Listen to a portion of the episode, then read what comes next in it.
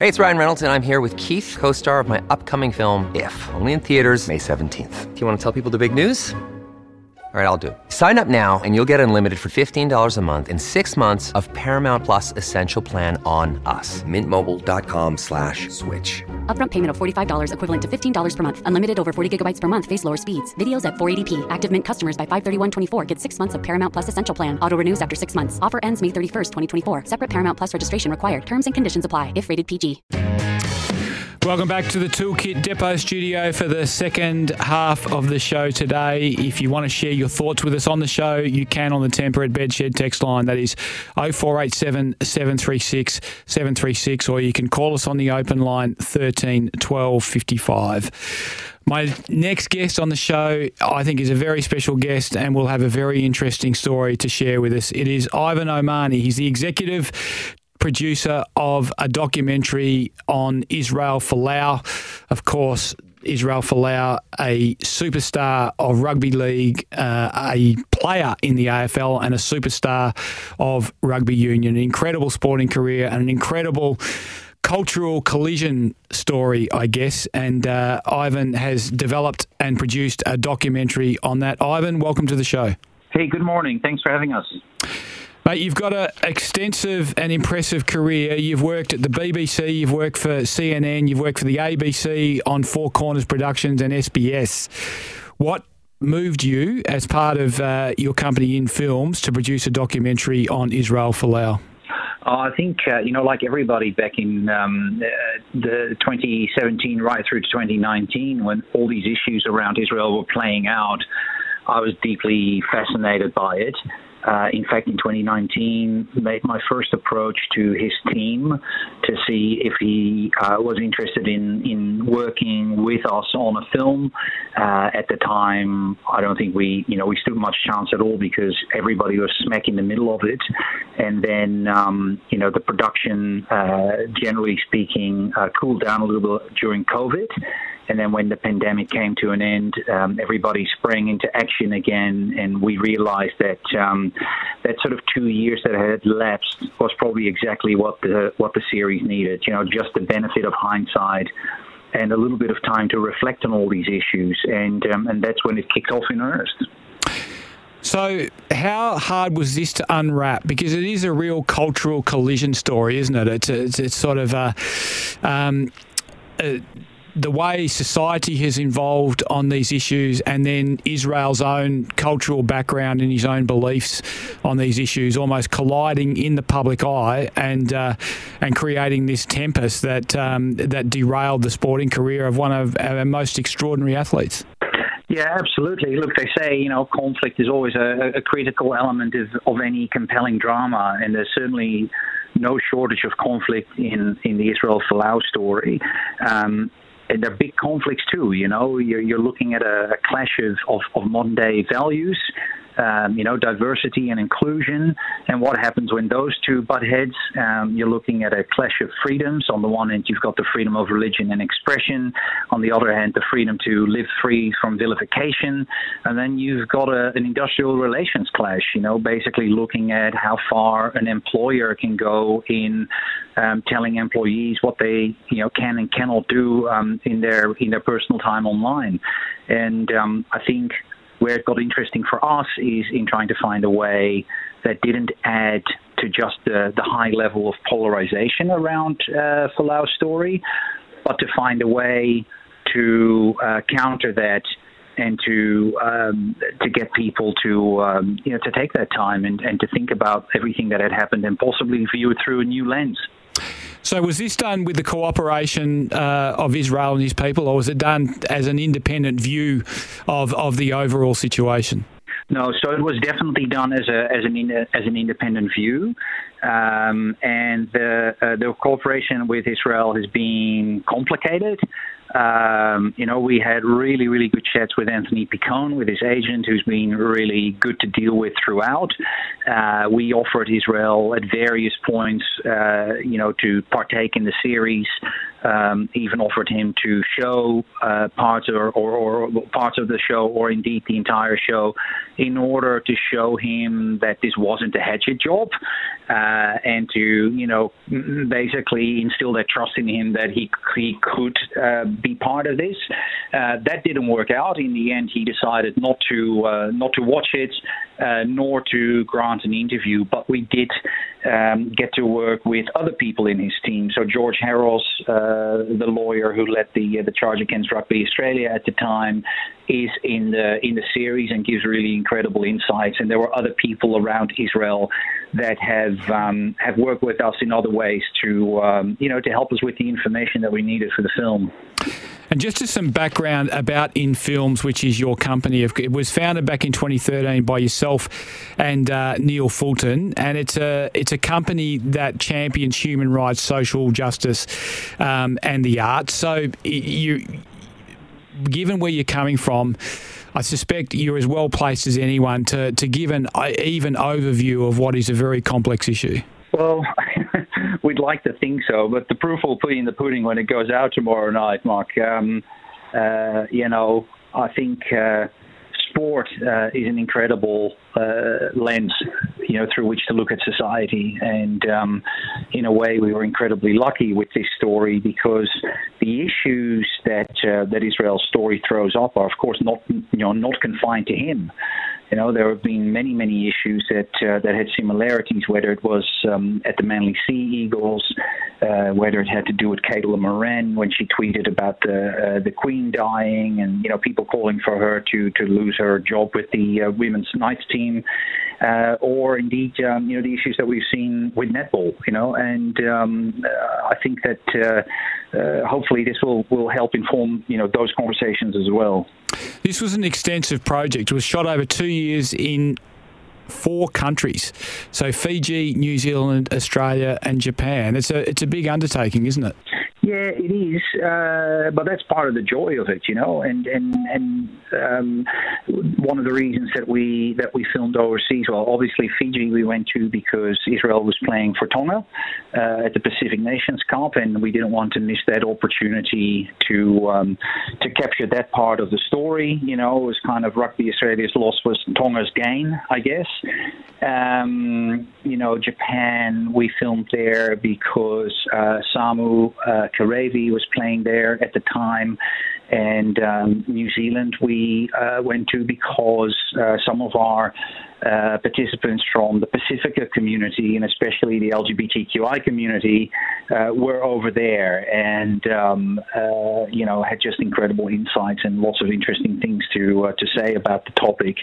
But um, it was not easy to find those voices in Australia because people are worried about backlash and about community backlash and how it is received, and so there was a, there were a lot of things to balance there. We want sporting people with personalities, but do we really want their personalities, or do we want them to have the personalities we want them to have in modern society? Um, by we, do you mean the sponsors? I or? mean, I mean everybody, the the public that consumes this, if you like, and and uh, and expresses its views on it, and uh, attempts to take action against people if we don't agree with them. Yeah, well, I think we have a habit of you know building people up and tearing them down um, and, and then giving them a, a, shot at redemption again. So it'll be really interesting to see where this one ends. You know, I think as a sports person, um, just aside from Israel, from the conversation around Israel, uh, it's it's it's hard to uh, to know what to do, right? Because if you're bland and and and and you never say what's on your mind, then that's what you become known for. Um, and when you're opinionated, people say, well, just stick to the sport so you really can't win. It seems sometimes. So um, you know, I would argue I would rather have sports people with outspoken opinions. I think they make the world a more interesting place. Um, but you know, there are ways and means to express those opinions. Yeah, I guess if you want to use a sporting term, play the ball, not the man. I would imagine. So, so tackle the issue rather than tackle and attack uh, the people who may represent a different side of the issue. It's an interesting paragraph from the notes I've got in front of me for this interview, um, Ivan. It said tracking Israel's yeah. story from his record-setting rise through three footy codes to his dismissal by Rugby Australia after posting Bible verses widely perceived as homophobic. Folau is at once the story of a migrant family struggling to make good, a story of faith, colonialism, money, and power. And it is also about who in modern day Australia gets a microphone when issues gets uh, when issues get thorny. Uh, give us your thoughts on that paragraph and what it means. Well, for me, what that means is that, um, uh, you know, when we started looking at Israel's story originally, one of the things that struck us was that the people that were arguably the most affected by the issue, the, the Pacifica, people in the Pacifica community, and especially those from the LGBTQI community, were actually the people that we heard least from. You know, we heard from opinion writers, headline writers, you know, coaches, uh, you know, star players, but we barely ever heard from anybody within the Pacifica community. And so, um, you know, one of the one of the big things that we set out to do was to make sure that their voices would be elevated in the series, and and and would be uh, to a very large extent what would drive the series. And and hopefully, when people watch the the series tomorrow, they'll they'll they'll see that that's what uh, that's what's happened. And I think that's why it's become a really interesting project. You know, that goes beyond the the sort of normal levels of screaming that we've now become accustomed to when it comes to Folau. How does Israel emerge from your documentary? It's a, a two by 60 minute um, documentary, so there's a lot of detail and a lot of depth here. How do you think he comes out of it? Um, that's a good question. Um, I think he think oh, he he comes out okay actually. Um, I think people may not change their opinions about him. Uh, you know, people who, who, who thought of him uh, uh, uncharitably after his um, his tweets and his posts. Um, you know, people who have always supported him will you know continue to do so, but I would like to think that at the very least people will have a better understanding of how his belief system has come to be um, and to an extent, the um, the responsibility that um, we sort of, you know, uh, Eurocentric uh, folks um, carry responsibility for that by having exported our own, you know, rather fundamentalist beliefs once upon a time to the Pacific through our mercenaries, because that. Um, you know that type of conservative Christianity uh, didn't come out of nowhere.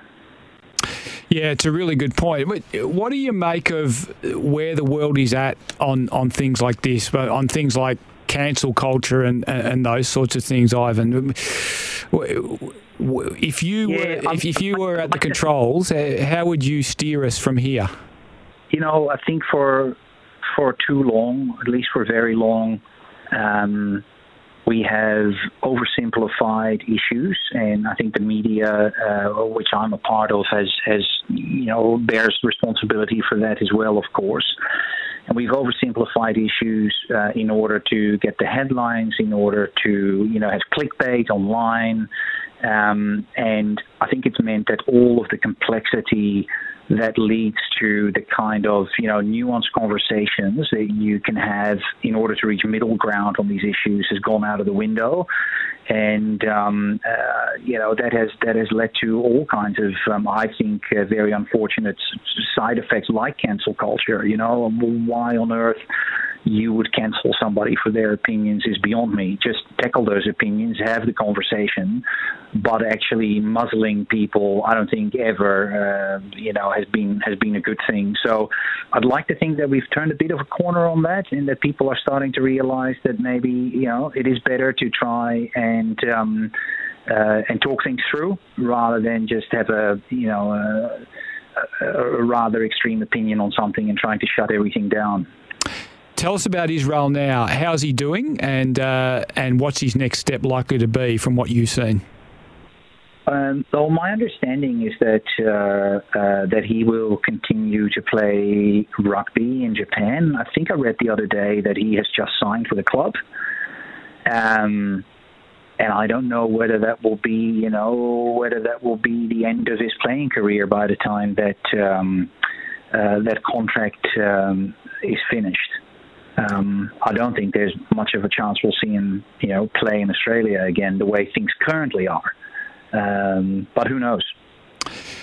Because the thing that gets forgotten here is that this guy is an incredible athlete, isn't it? He was breaking records in rugby league uh, before he went to the AFL. I think the AFL was probably a, a very profitable mistake in terms of his sporting credibility because of all the mm-hmm. sports he's played, it was the one he was least suited to. But then he went to rugby union and broke all sorts of records in rugby union and was clearly a standout athlete in the in the two rugby codes. And it's it's amazing that that has almost been washed over um, in all this other stuff when it was his his primary uh, purpose, if you like, when he set out. Yeah, and look, I hope that you know when people watch the um, the series um, or episode one when it goes out tomorrow, that they you know are reminded of that as well, um, because there is a you know there is a great loss at the heart of all of it, right? All these victories that people claim to have were all Pyrrhic. You know, Israel. People said, "Oh, you know, he's walked away with millions, but you know, he's banished. He can't play in Australia again." Um, and people go like, "Oh, well, you know, Rugby Australia won because you know they they were vindicated, and um, you know they they're just as well off without him." And I think that's debatable as well. It's just you know, it's just one of these stories where there really are no winners, other than maybe uh, the fact that um, that the issues are now getting discussed and are now being debated, and, and maybe that's what it took. Do you view it as a sad story or a, a story that will cause us to reflect? Do you think? Well, I don't think I don't think those are mutually exclusive. You know, I think it is a sad story, um, but I also think that um, you know, if, if, if the conversations that are had as a result of it lead to something better and a better way of dealing with these measures, then, uh, you know, perhaps that's the, uh, the sort of light at the end of the tunnel. Ivan, thank you very much for joining us on the show today and, and, thank you for sharing our insights on what I think is a unique story in Australian sport, but it is a story that resonates and ripples into uh, other areas and issues that we're dealing with at the moment. Thank you for coming on the show. No, my pleasure. Thank you. Ivan O'Mahoney, he is the executive producer of the two part Israel Folau doco, which of course gets released this week. Uh, a, a, fascinating insight into that, and uh, as I said, I think a unique story about a unique sportsman in uh, in Australian culture. We'll take a break and be back with more of the show after the break. Give us your thoughts on the temperate at Bedshed text line 0487 736 736, or you can call us on the open line 13 12 55.